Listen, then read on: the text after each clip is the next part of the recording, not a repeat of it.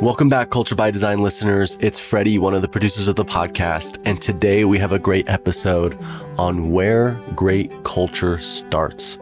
Many amazing organizations tell us they want to improve their cultures, but what does that mean exactly, and how do you figure out where to start? Tim and Junior dive deep into what culture is, how it works, and offer their unique perspective on how to create great culture by design. As always, you can find links to this episode's show notes at leaderfactor.com forward slash podcast. There are a few other resources that Junior will mention, including the book, the Ladder of Vulnerability ebook, the behavioral guide, all of which can be found at leaderfactor.com forward slash resources. Thanks again for listening and thank you for your reviews. If you have not yet left a review, we would love for you to do so. Now, enjoy today's episode on where great culture starts.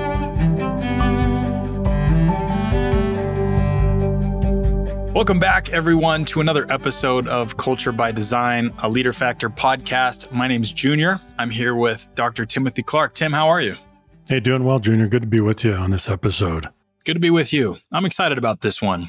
We've had a few good episodes uh, leading up to this one talking about culture, and we're going to talk about culture again with a different lens, an ode to the podcast's name. We're going to talk about where great culture starts. Culture is something that's talked about a lot these days, and it's something that we have a pretty strong perspective on. Dangling participle there. Apologize for that. The dilemma. The dilemma. The dilemma of culture. Often, culture, the conversations that we're having are had through the lens of dilemma. Many organizations will come to us and say things like, we need to transform our culture, or our culture is unhealthy and we're not sure what to do about it, or we aspire to have a healthy culture, but we think we're lagging behind, or our, our culture's doing pretty well, but we know that we could tune it up. Or junior precision terms like we have a good culture, a bad culture, we have a strong culture, a weak culture. What does that mean? But people talk in those terms all the time. And that's okay. We understand why. But until we define terms and we we come to a shared definition of these terms, then we're we're just talking about things that we really don't understand. It's very conceptual. And so I think this is really true when it comes to culture. And if we set some context, we are in what we would say is the decade of culture. So culture is becoming more and more important to organizations and yet we're struggling even to know what we're talking about. Isn't that ironic? It is. And many of you that are tuning in today are interested in culture. That's one of the patterns of the listenership, probably obvious given the title of the podcast. But if you're one of them, stay tuned because we're talking about culture and how to affect it. You get culture, that's inevitable. Whether it's a good one or a bad one is up to you. So, one of the questions that we will ask when people come to us and say, we want a good culture is, what's your culture like now? And if it's undesirable, how do you know that? And sometimes they'll start grasping at straws at, at the onset. Just, you know, oh, I'm not quite sure. We just have this feeling, you know, there's, and then they'll point to some symptoms. They'll say, well, it's really quiet. We get a lot of silence there's not a lot of not a lot of activity that way, not a lot of conversation. We get some niceness, but it seems fake. It seems superficial. The performance of the organization is bad. We are slow. We're not as fast as we would like to be. There's some fear. They often don't say all of these things at once, but they usually point to one or two of these as one of the symptoms that has led them to believe that they have a culture that's that's underperforming. It's not as healthy as it could be. And if it's really bad, Junior, right, then they can point to the dysfunction and the toxicity, and and that's pretty obvious.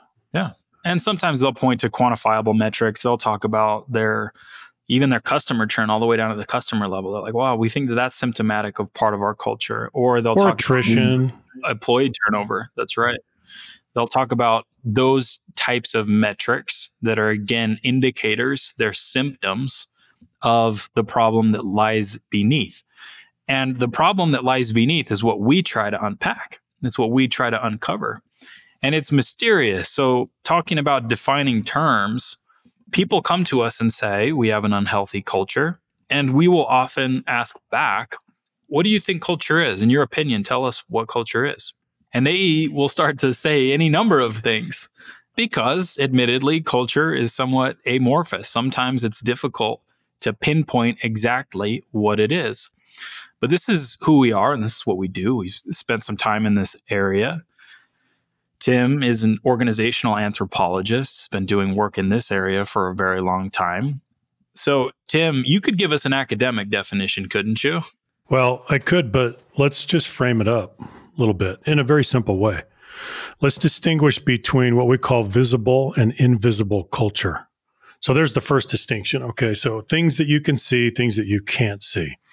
On the visible side, let's make one more distinction between on the visible side, visible culture, we can divide that into material culture and behavioral culture.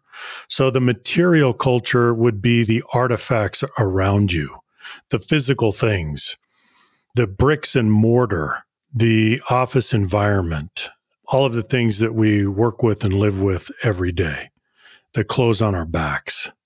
That's material culture, and it's filled with artifacts and the things that we need to survive. Then there's the behavioral side of material culture, and that consists of obviously behavior, behavioral patterns, behavioral patterns at the individual level, behavioral patterns that come up to the interpersonal level. And we'll talk a little bit more about that. So that's the visible side. How about the invisible side? The invisible side of culture is very interesting because you can't see it, but we know it's there. So what what is in there? What's in that box of invisible culture?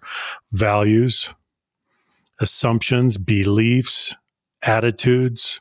Those things are not visible to the eye, but we know they're there. And we know that they are the antecedents of the behavioral culture. So there's there's a couple of distinctions to kind of help us get started, Junior, that might be helpful. Let's take all of that. That's still a lot. And so why don't we wring that out and come up with a very focused definition of culture and that's what we've done. So the working definition of culture that we use with organizations around the world is four words. The way we interact. Think about that. It's the way we interact. Now, some people might say, well, hang on, you just talked about visible versus invisible culture, and then you further distinguish visible culture between material and behavioral culture. And you're telling us now that it's the way we interact? Yes, because all of the other stuff that matters, all of the values and the assumptions and the customs and the traditions and the mores and all of those elements, they are manifest in the way we interact at the human interface when humans get together and they start interacting, all those things come out. So, what really matters in all of this is the way we interact. And so, that's our working definition. And so, if we want to change culture, we come back to that working definition.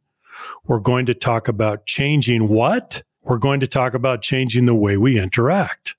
That's what we're talking about. So, this this gives us a focus. It concentrates our understanding and it helps us know what we're going to do and what we're going to focus on.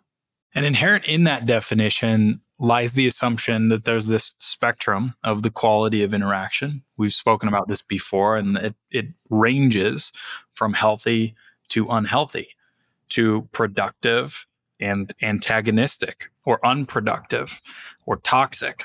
So that's a very important thing to understand because it's the crux of the issue is that those interactions build the culture.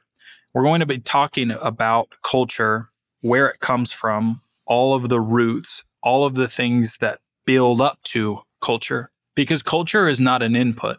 Culture is an outcome. So what do we need to do if we want to affect the outcome?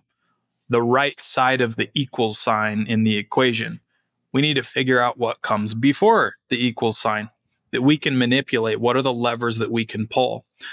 Many organizations, in their attempts to create great culture, pull a multitude of levers and they start looking at different skills as an example to affect the culture. We need better accountability, or we're not agile. So let's become more agile, and that will bleed into culture. We need more inclusion. We need more diversity. We need whatever it is. And they'll train and they'll train and they'll send communications and they'll do these things, some of which we'll talk about today. And their efforts usually aren't very fruitful. And they'll come back and take a look at that culture and they haven't moved the needle very much. And so it's important to understand that those things have their place, but those are not the root of the cultural outcome. They're things that we need inside organizations. We need to build up those skill areas. But organizations that try to affect culture by going exclusively in that direction will almost always come up short. So let's go back, Junior. Let's talk about the nature of this. So you said that the quality of interaction is so important, and it goes back to our definition. If culture is the way we interact, then the quality of the interaction becomes a regulator. It becomes a release valve in doing the two things that we do in organizations, which is we do execution and we do innovation. We create value today and we create value tomorrow. So if you work backwards from those two activities, it goes back to the quality of the interaction as the regulator, as the release valve for doing those two things. Now, let's go back to looking at culture just a little bit more. We do shape culture and so in this case, culture becomes the dependent variable and we're, we're able to shape it. But then it in turn shapes us and it becomes the independent variable. So that's so interesting because culture has reciprocal influence. That's what we call it in research. It's both a cause and an effect. It's both an independent and a dependent variable. Isn't that fascinating? But what we know is that we can purposely and intentionally design it we can design the kind of culture we want and we can get the kind of culture we want. But it's difficult if your working definition of culture is so broad and amorphous, you don't know where to start. You don't know what to do. You don't know how to proceed on your journey. That's where we find a lot of organizations. And I suppose to my previous point, it's really the equation only works that way if culture lives on the right side of the equal sign if you're starting from zero and you almost never are. Yeah, right. That's an interesting point because where does culture exist? This is something that is probably not looked at as much as it should be. We're not talking exclusively about organizational culture, although that is the focus. Culture exists anywhere there are humans. You put two humans together and they interact, a culture emerges so the principles that we're talking about today are applicable to a wide variety of social collectives, any social collective. The culture of those social collectives dictated by the same mechanism. So here's a preliminary exercise that you can do. Anyone can do, listeners out there. And, and Junior, this is based on what you just said. Get a piece of paper out, or you may be on a on a device. That's fine. Draw a line down the middle, vertical line separates the left hand column from the right hand column. And at the top right, culture equals the way we interact. Chances are that wherever you are, whatever setting, if there is a social setting, then there is by definition a legacy culture. It already exists. And so what you can do in this exercise is say, let's analyze the legacy culture. And what is culture? The way we interact. We're going to use that working definition. And then on the left side, identify the assets of that legacy culture. What do you like about it? What's good about it? What do you want to keep? What do you want to take into the future? And then on the other side, on the right side, identify the liabilities. What's getting in the way in the culture in terms of the way we interact, right? We're focused with that definition. We have that working definition. That is an incredibly powerful and yet simple exercise to get you started. So you create a cultural ledger of cultural assets and liabilities based on the legacy culture that you're beginning with right now. I love that idea. It reminds me of Marie Kondo's book about cleaning your house. What sparks joy about your culture? If it doesn't spark joy, throw it out like the old t shirt that you should have got rid of five years ago. Yeah. What do you want to take into your future? Do you want to take this into your future or not? It's the same analysis. But isn't this interesting? Because when Kondo does that, what does she addresses? Material culture. Her entire discipline is about addressing material culture. Well, we do the same thing, but we address the the behavioral culture and the invisible part of the behavioral culture as well. But isn't that fascinating? The corollary. I really like that perspective. What do you want to take into your future? Because there's something there already. Chances are you've got that legacy culture. Very, very cool. So let's talk for a second about one of the failure patterns that we see in some organizations, which is they attempt to affect culture at the very, very top as if the culture of the organization is a single entity to be influenced. That's something that I've seen recently that obviously has shown up as a pattern over time, but it's become more pronounced for me, probably just based on a few interactions that I've had recently. But you'll have organizations that look at culture as an organizational asset that's singular, that doesn't have subcomponents, that's not built up of parts, but rather is a single thing. And that's very dangerous because if you try to affect culture at the highest level possible, as a single entity and you try to improve it holistically, it's almost impossible. And so it sparks the conversation where does culture really live? Where does culture become healthy? Where does it become unhealthy? And it's not something that's done at the highest level as a single thing that we're trying to move. It breaks down into subcomponents all the way down to these microcultures. So let's talk about that for a moment the difference between that macro level organizational culture all the way down to the micro. That's the anatomy of culture. Now, at the highest level, we can sit down and we can say, this is what we want in our culture, and we can identify goals and objectives. And at the top of the organization, that's part of your responsibility. And in fact, you are the chief cultural architects at the top of the organization. So you should do that. But the way that we actually engineer a cultural change or reformation or transformation, it actually happens uh, lower down in the organization. So if we look at the anatomy, as you said, Junior, we have the macro culture at the institutional level. And if we ask you, could you tell us what your culture is like institutionally, you could probably give us three or four patterns that you see, and that would be true. These are patterns that permeate the entire organization. But then you drop down to a subculture, and the subculture could exist at the level of a division, a functional unit, a geography, a line of business, something like that. And the subculture will share some of those institutional attributes that cut across the entire organization, but it will have some of its own characteristics and attributes. Then you keep going down. And you may have another layer, who knows, but you've got to go all the way down to the team level before you encounter the fundamental unit of culture, which at the team level we call the microculture.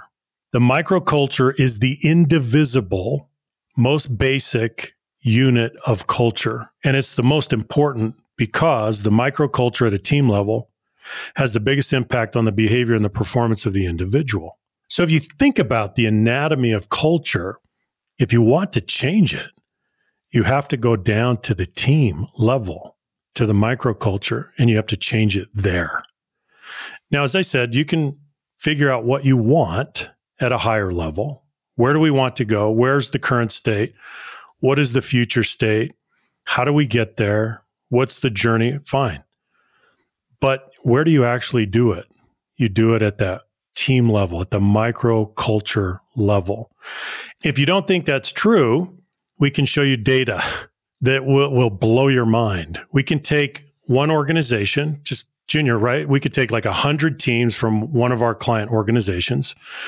We can show you the results of our survey instrument, and we can show you unbelievable variance from team to team to team, proving the reality of the microculture.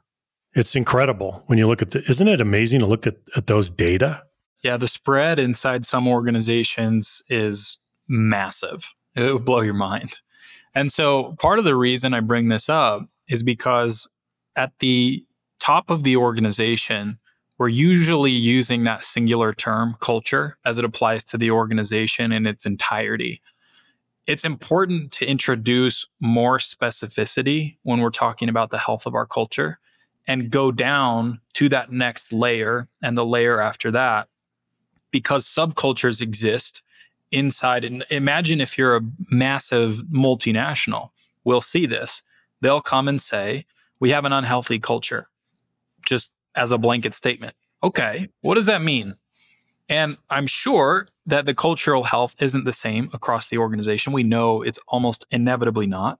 So let's talk for a moment about the subcultures and we'll start to poke a little bit and prod, try and get some of that information. Tell us about the way that you're organized. Let's talk about different geographies. Let's talk about different divisions or business units. And pretty soon it'll emerge that, oh, yeah, this part of the organization, fantastic, doing phenomenally well. I think it's very healthy. This pocket over here, however, it might be a different unit or geography. Yeah, they're really, really struggling.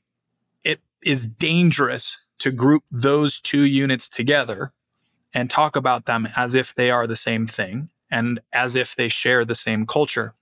They're influenced in part by that macro level designed culture that we need to do and we need to inform. So there's that top layer, right, Junior? There's that top layer that maybe we share to a certain extent.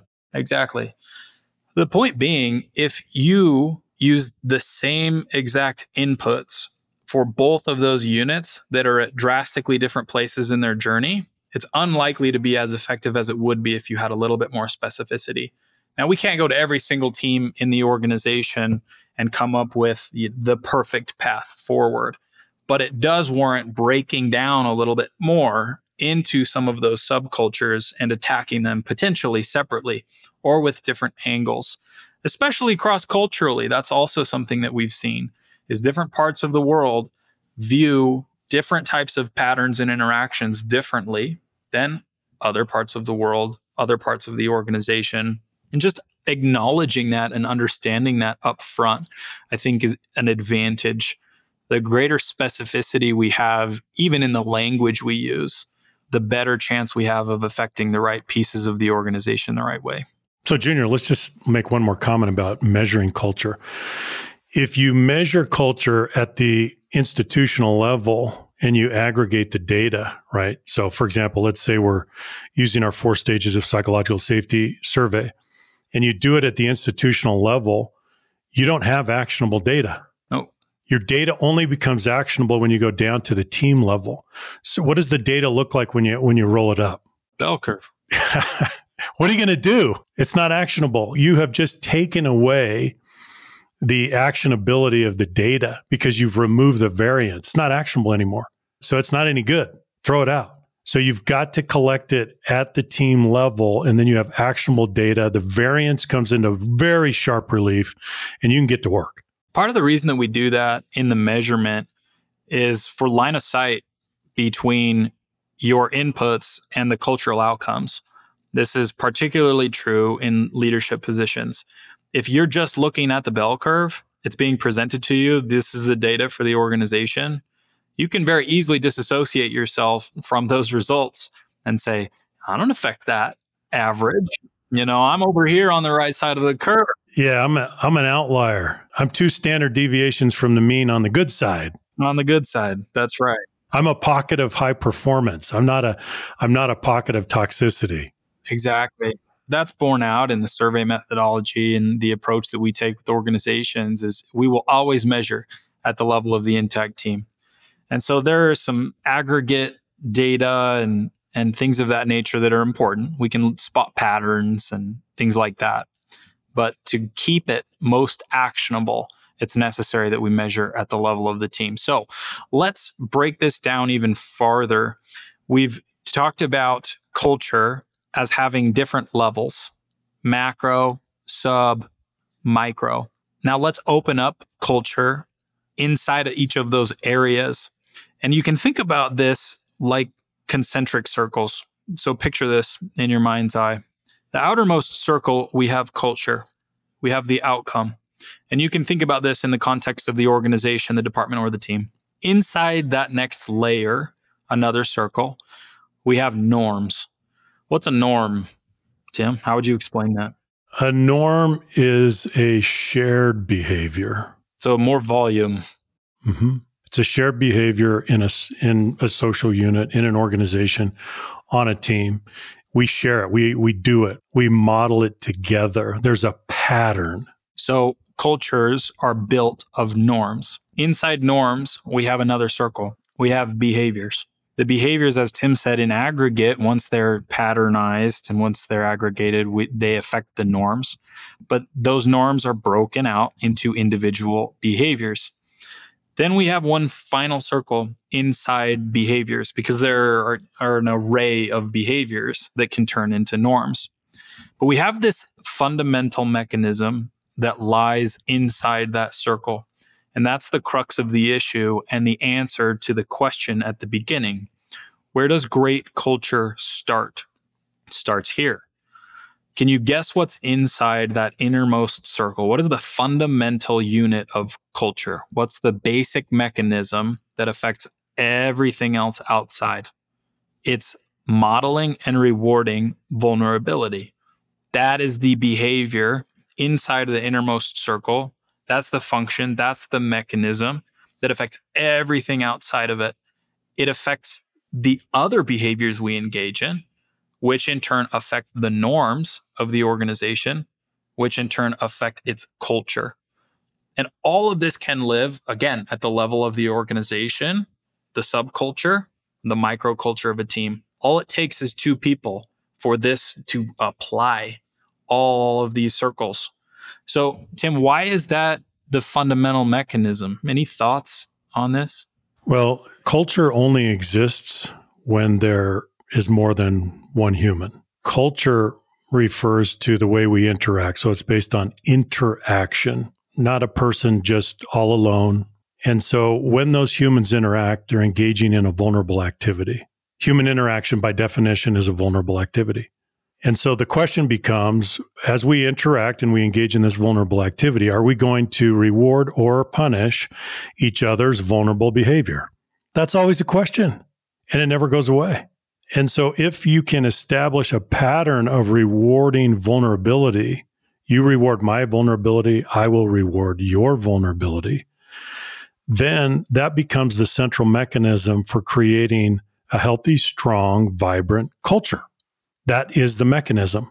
So it begins with behavior, but more specifically with the behavior of, first of all, modeling vulnerability and then rewarding vulnerability. If you don't do those two things, it's impossible to have a strong, healthy culture. You can't do it, nor can you really perform or do the things that you need to do. Because if you can't model and reward vulnerability, think about the implications, think about the consequences. You can't be yourself. It's expensive. So you can't be yourself. You can't learn and grow the way you want to. You can't contribute at capacity according to your potential, nor can you make things better and innovate. You can't do any of those things unless you are modeling and rewarding vulnerability.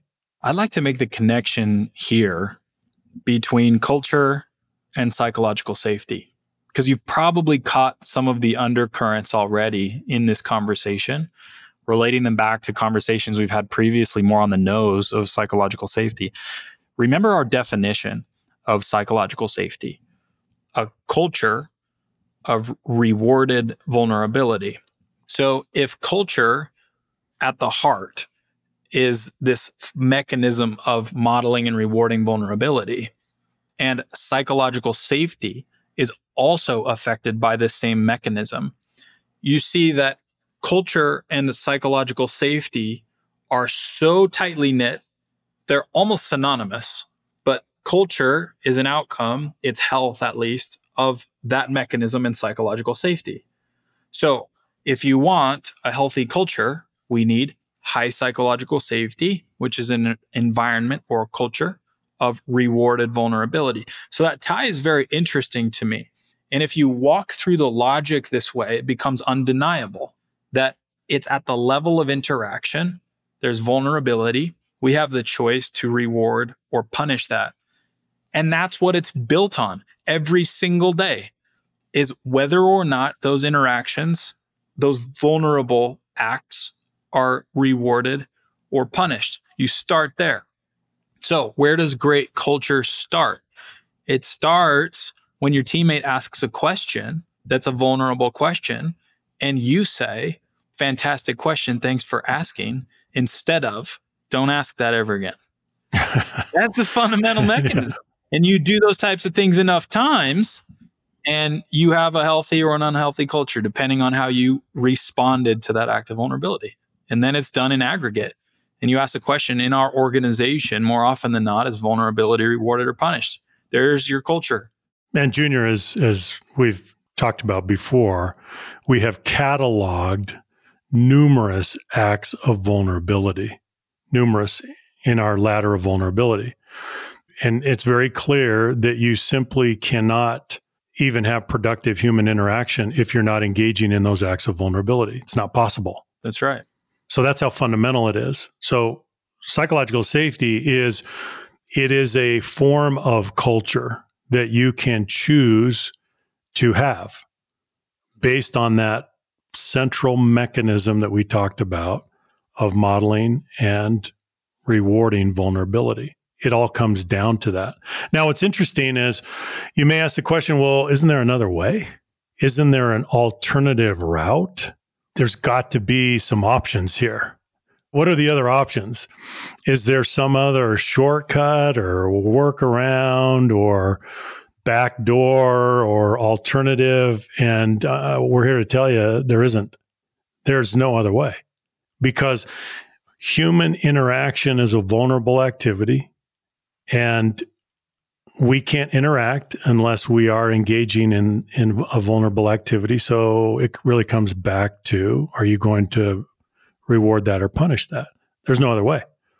So if you go back down all the way right we're doing root cause analysis and we're going all the way down to the ground to understand where we change culture this is where we have hit bedrock we have come to the irreducible minimum. This is the mechanism where we reform or transform culture. We have to go all the way down to this behavioral level and look at that mechanism. If you were to look at culture and the outcome of culture through first principles, and if you were to say that there is another way, one of the things that you would have to disprove at the layer of bedrock is that human interaction is not a vulnerable activity.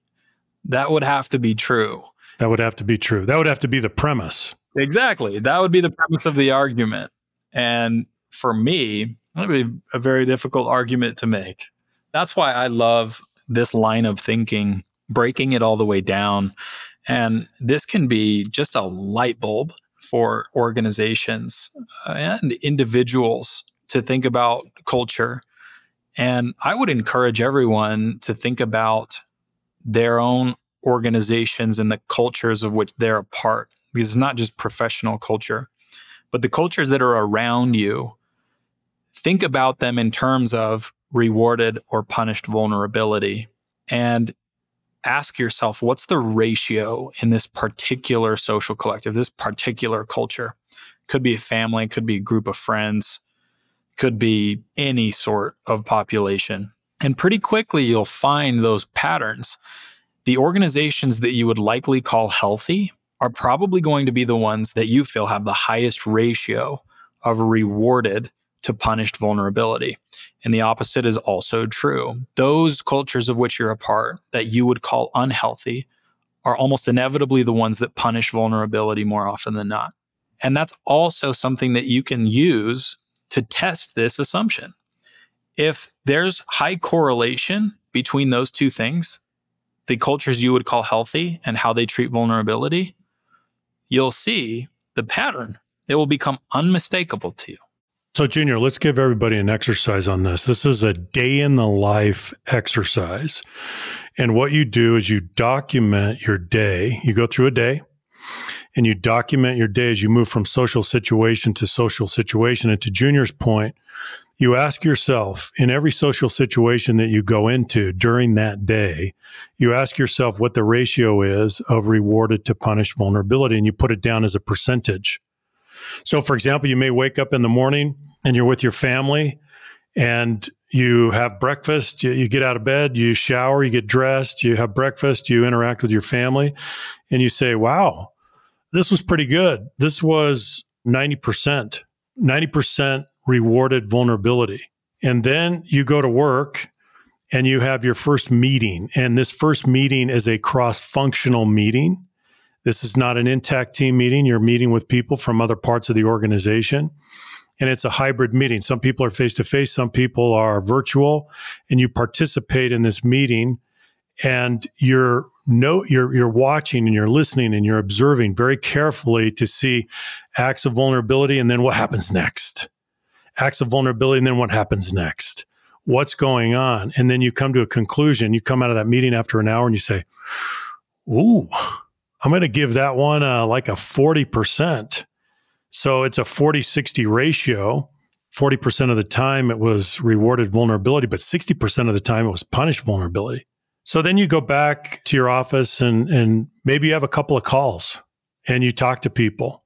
If you have a one on one interaction, that counts. That counts. That is human interaction.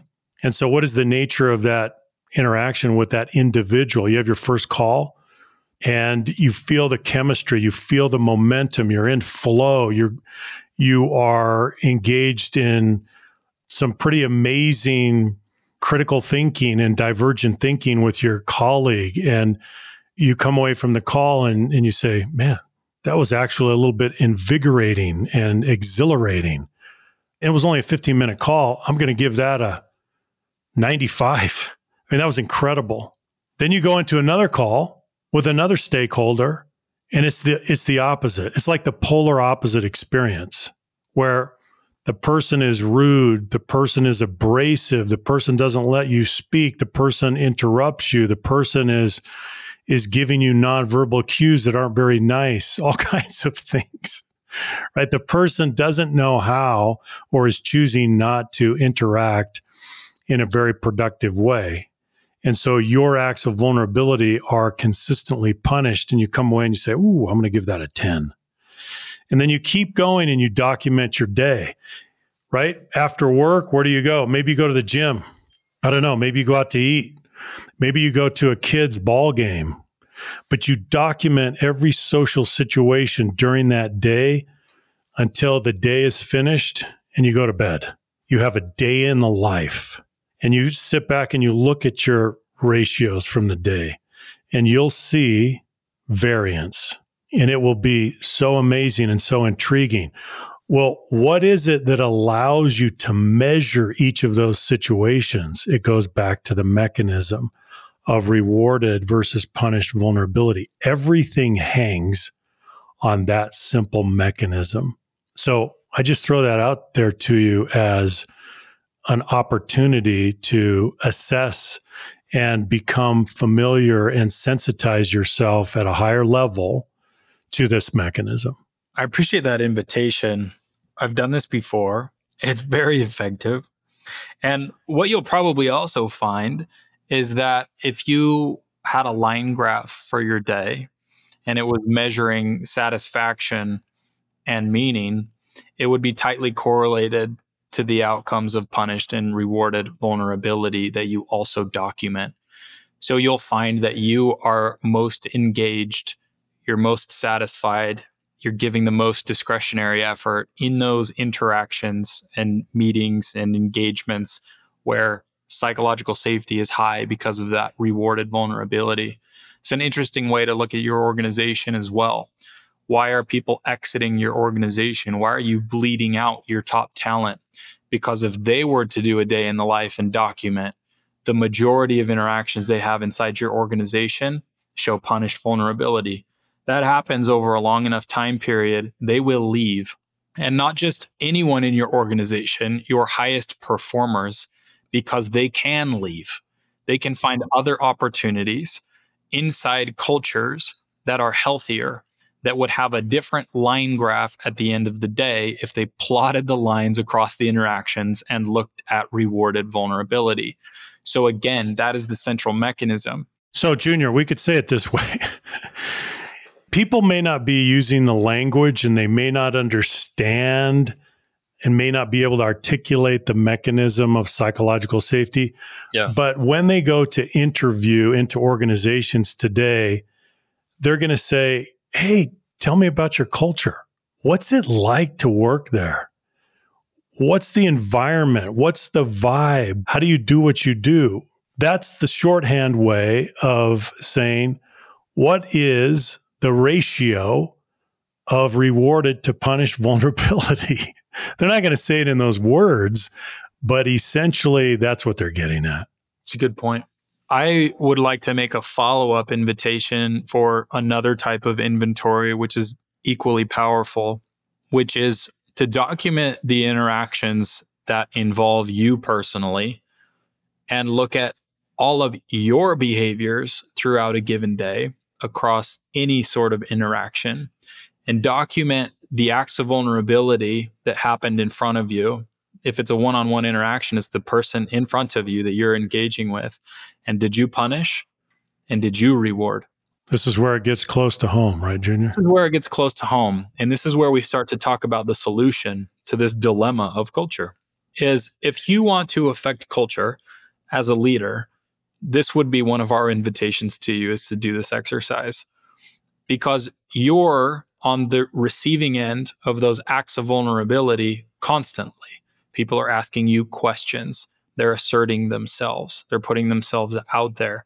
And some of these could be very subtle, which is why it's important to do this exercise to sensitize yourself to be able to identify where the vulnerability lies because it's happening all around you. And if you say that it's not, just try this.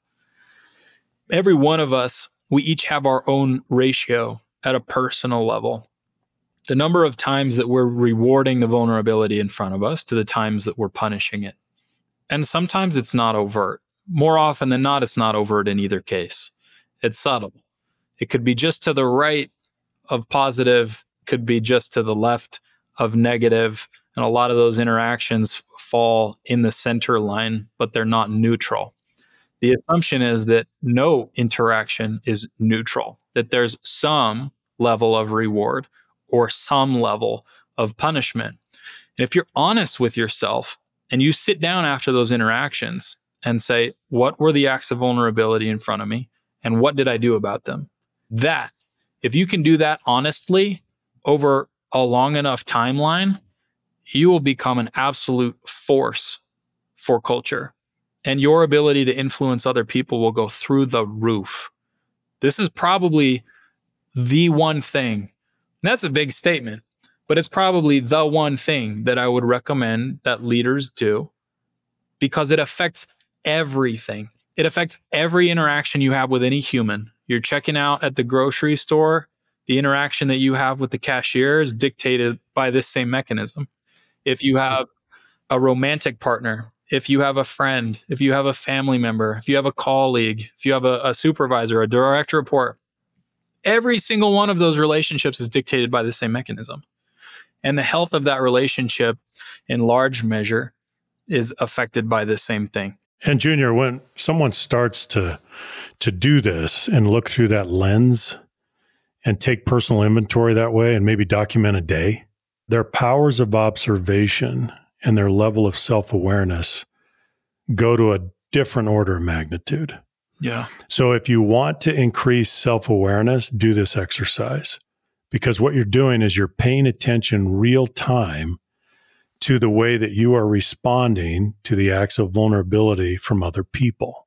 And if you can pay attention, right, if you can develop that metacognition and pay attention in the moment to what you're doing as you respond both verbally and non-verbally to other people as you go through your string of interactions during the day, you won't be the same. You won't be the same person because that, as you said, that sensitization begins to happen. So the sensibility, the sensitivity, the awareness climb to a new level and you become so much more effective in human interactions. It's amazing. I would also add to kind of close up this point that maybe your self awareness isn't 100%. Actually, it's not. it might be close. And for some of us, it may be farther away from 100%, but you need feedback from others. So, another thing that you can do is ask others, ask a trusted advisor or a peer after an interaction that they were a part of too. Hey, quick question for you. How do you think I w- was perceived in that meeting? How do you feel like I showed up in that meeting? And see what they have to say. Hopefully, you have some people from whom you can get some honest, unvarnished feedback. That will help you on your journey is to solicit some third party feedback because there are other pairs of eyes that are seeing things that you are not. And sometimes you get so caught up in whatever it is in front of you. I'm guilty of this too, that you lose that awareness. You put the blinders on and you're just working on the task. You're trying to solve the problem. And maybe many of us find ourselves in that situation. And it's an opportunity to get some feedback from other people and I think that that's an important thing to incorporate because we're never going to be completely objective and pragmatic about the way that we see ourselves and our own development. That willingness has to be there and that self awareness has to be there. And uh, we can develop that. Yeah, to your point, Junior, I think the operating assumption has to be that we all have blind spots. Yeah. We all have both conscious and unconscious biases. Now, bias is just a preference, right? It's a cognitive shortcut we, by which we make sense of the world. A bias is a preference. Some biases are very good. Uh, for example, I like Korean barbecue. I have a really strong bias for Korean barbecue and kimchi. Others don't share that bias, but that's that's not a bad bias. That's a good bias. But there are negative biases that are destructive and not only are they destructive? They're actually false. They're not based on on truth or reality. So we all have blind spots. The last thing we need is an echo chamber. There's a built-in confirmation bias within us where we struggle against disconfirming evidence. We don't want to hear what we don't like to hear. And we want to be right because being right feels good. But this is where humility comes in. And we have to realize that two things are true. First of all, we don't know everything and we need help. So we do live life with some degree of ignorance, and we do live life with actually a pretty high degree of dependency. And so if we know that, then there's an unresented willingness to listen to that feedback more than before but it it takes practice and it's not easy. It's not always easy, but the rewards are great. So that's the solution is to reward vulnerability inside that circle of behaviors that affects the norms, that affects the culture. The last topic that I think is is worth talking about is how long should this take and what's realistic about cultural transformation? Some organizations will come to us and say, We'd like to transform our organization. And we'll say, You know, what's your timeline? And they'll say Tuesday. And we'll say, Okay, let's let's take a step back. You're half right. And the reason that this is funny and that we're chuckling is because two things are true. It takes time and longitudinal data for those norms to really gain hold and to permeate the organization and to become more solid. At the same time, you can accelerate and make change very quickly. So, on the one hand, changing a legacy culture, it depends at the level at which you do this, is like turning an ocean liner. You can turn that rudder but it's going to take a second for that to turn and you're going to turn in degrees one two three four degrees at a time and it might take some distance and some time for you to get headed in the direction that you'd like to go But that can be discouraging news. And so the great thing about this is that there are accelerators. There are things that we can change in the moment, day to day, that will give us a boost, that will give us leverage, that will get us moving in the right direction faster. So, tell us a little bit more about that, Tim. We, we have this dichotomy in front of us, this paradox. It's pretty interesting. Yeah, it is. And the distinction is so, first of all, let's go back to changing culture. Changing culture means that we're going to go down to the behavioral level and we're going to change patterns of shared behavior, which we call norms. That's where we change culture. Now, how fast does it take to change culture? It takes 24 hours. Now, I'm, I'm half joking, but the other half is I'm not joking at all. So I want, I want to give you an example. I'm going to give you a, a tell you a, a personal story. When I was in college and playing college football, we had an old weight room and it had been used for many years. And the norm was that you would finish practice, you'd be outside on the practice field, and you'd come into the weight room. And you wouldn't take your cleats off, you just take your shoulder pads off. You'd leave your shoulder pads and your helmet on the ground, and you'd just go in in all of your sweaty clothes and with your dirty cleats. It didn't matter. You'd go in and you'd do your weightlifting and then you'd go shower. Go into the locker room and go shower. That's that was the routine. And that was the norm. It was a shared norm. But here's what happened. This is an unbelievable case study. They built a new weight room. Took them a while, and then the day finally came where they commissioned the new weight room. They opened it up for business. And so we finished practice one day. I'll never forget this. And they told us before practice this this was the day we, we were going to be able to use the new facility. We were very excited about that. So we finished our practice and we went over to the new weight room and we carried our old norm with us until we got to the door. And the strength and conditioning coach met us at the door. He guarded the door and he said, Where are you going? And we said, Well, coach, we're coming in to lift weights the way that we always do. And he said, You're not going anywhere. Look at what you're wearing. You got your cleats on, you've got your dirty practice gear on. No one comes in here unless you got to go change your clothes. You've got to have clean shoes. You've got to have uh, official university issue clothing. You can't have any all of this other stuff that you that you guys wear. None of that. Well, how do you think people reacted? Oh, it was an uproar initially. There was um, wailing and gnashing of teeth. It was terrible. People, uh, it was amazing. It was like a mutiny.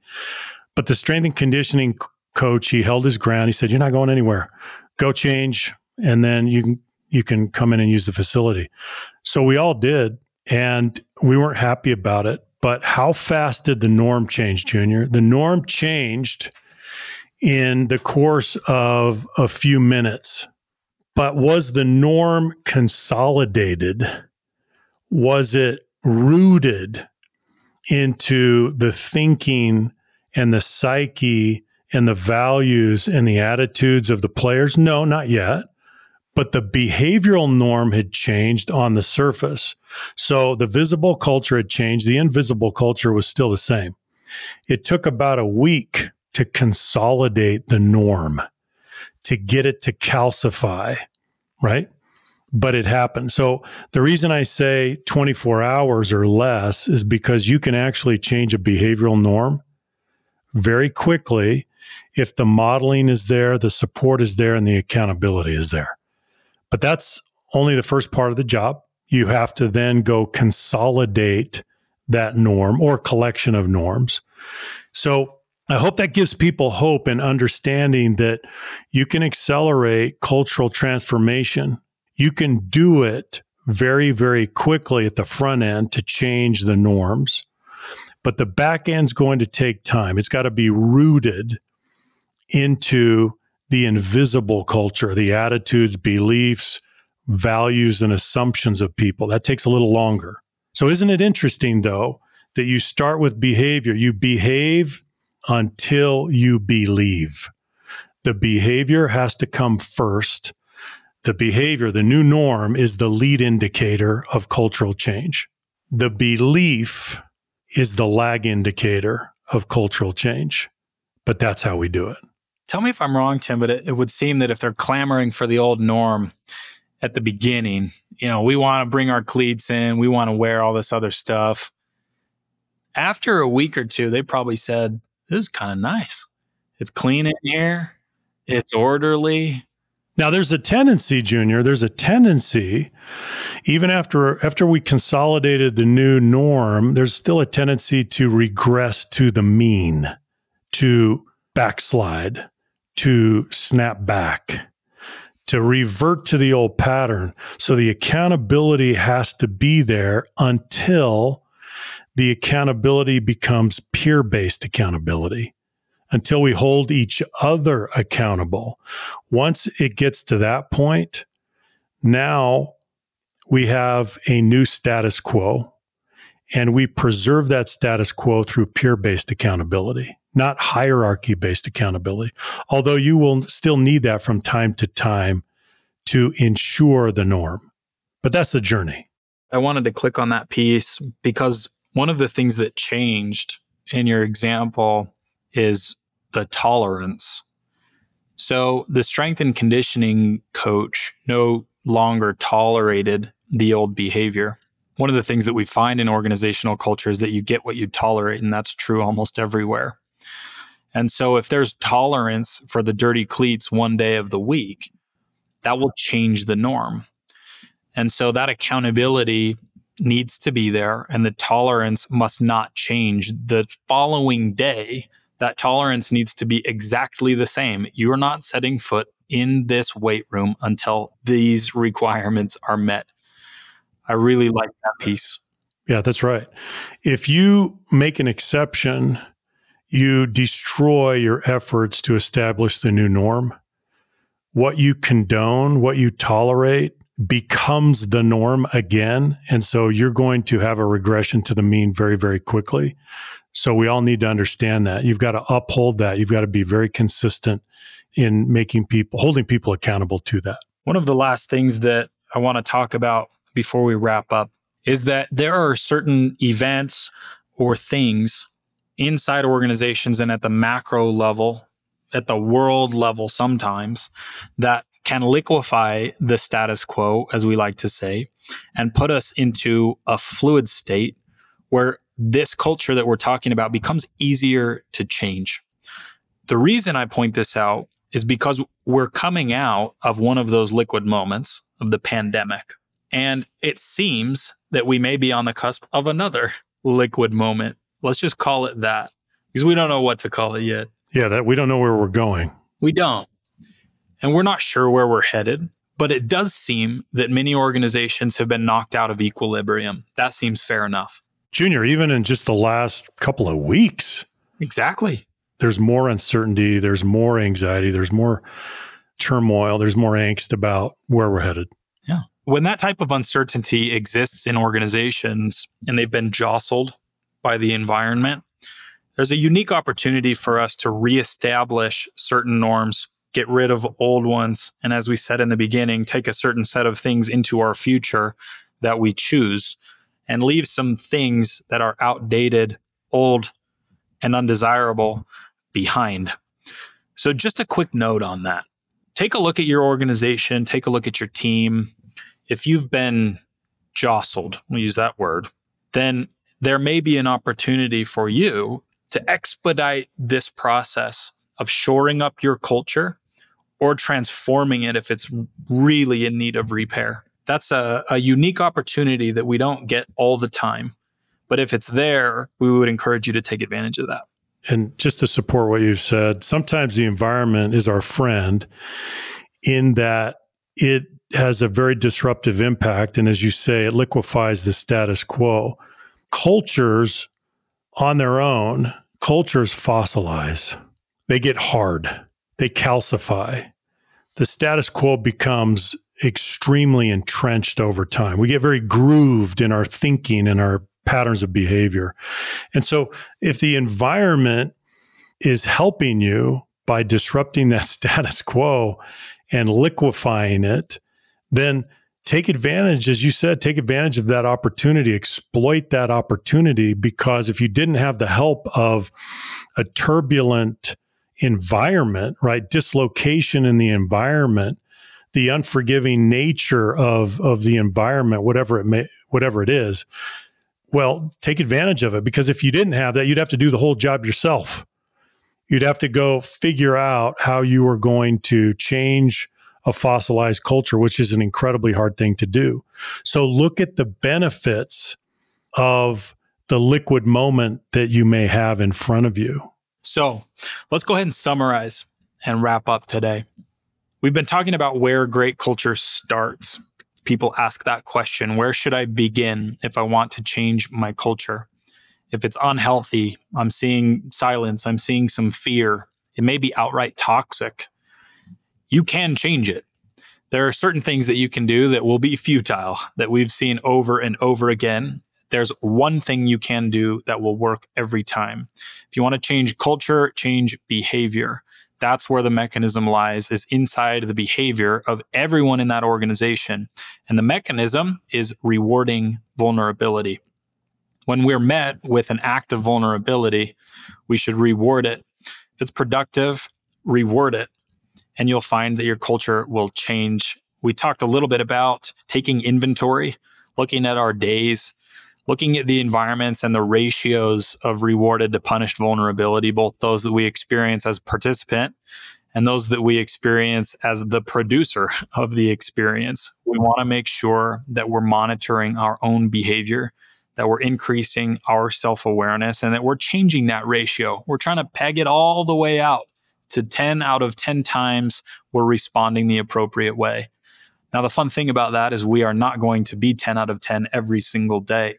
Sometimes we'll be nine and sometimes we might be three, but we want to push that ratio up as high as possible. And that is something that we will do in an ideal world every day for the rest of our lives. It is certainly a big task, but it's something that we can strive for. And that is what will change our culture. Great culture takes time, but it's something that we can accelerate by changing some of those norms, even in a 24 hour period. So, there are a couple resources that we want to point out to you. And then, Tim, I'll give you a, a second to say anything else that you'd like. We have the ladder of vulnerability ebook. That's a long list. Tim alluded to it in the in the middle of the podcast. A long list of behaviors of vulnerable behaviors, what we call acts of vulnerability. We would recommend that you download that. It's for free on the site. We'll link to it in the show notes. Uh, take a look at that. That will help you identify the acts of vulnerability around you. And I'll also call out the behavioral guide because that will talk also about modeling uh, vulnerability and some of the things that we can do. It's one of our most popular resources. So that's available on the site. We'll link to it in the show notes. So, Tim, any last thoughts? Well, I would just uh, come back to the our definition, our working definition of culture that we began our conversation with, Junior, which is the way we interact. With that working definition of culture, we can make great gains in our efforts to transform cultures. So I would just bring that up again and remind everyone to focus on that. And then the mechanism, Junior, that you already mentioned of rewarding or modeling and then rewarding acts of vulnerability. Tim, thank you for your time today. For all you listeners, if you found value in today's podcast, we'd invite you to share it. Share it on LinkedIn, whatever platform you'd like. Tag us, tag a friend. If you think that there are people in your network that would find value from this, we would love if you shared it. That's one of the best ways to support us, to enable us to continue to create this type of content. And there is a lot more where this came from. We're looking forward to the future episodes. Uh, if you haven't listened to last week's episode, we would highly recommend that as well. Go ahead and give us a like on whatever platform you are on, subscribe. And if you have not read the book, The Four Stages of Psychological Safety, please do. We would invite you to do that. Okay, with that, we will see you next episode. Thank you, everyone. Thanks, Junior.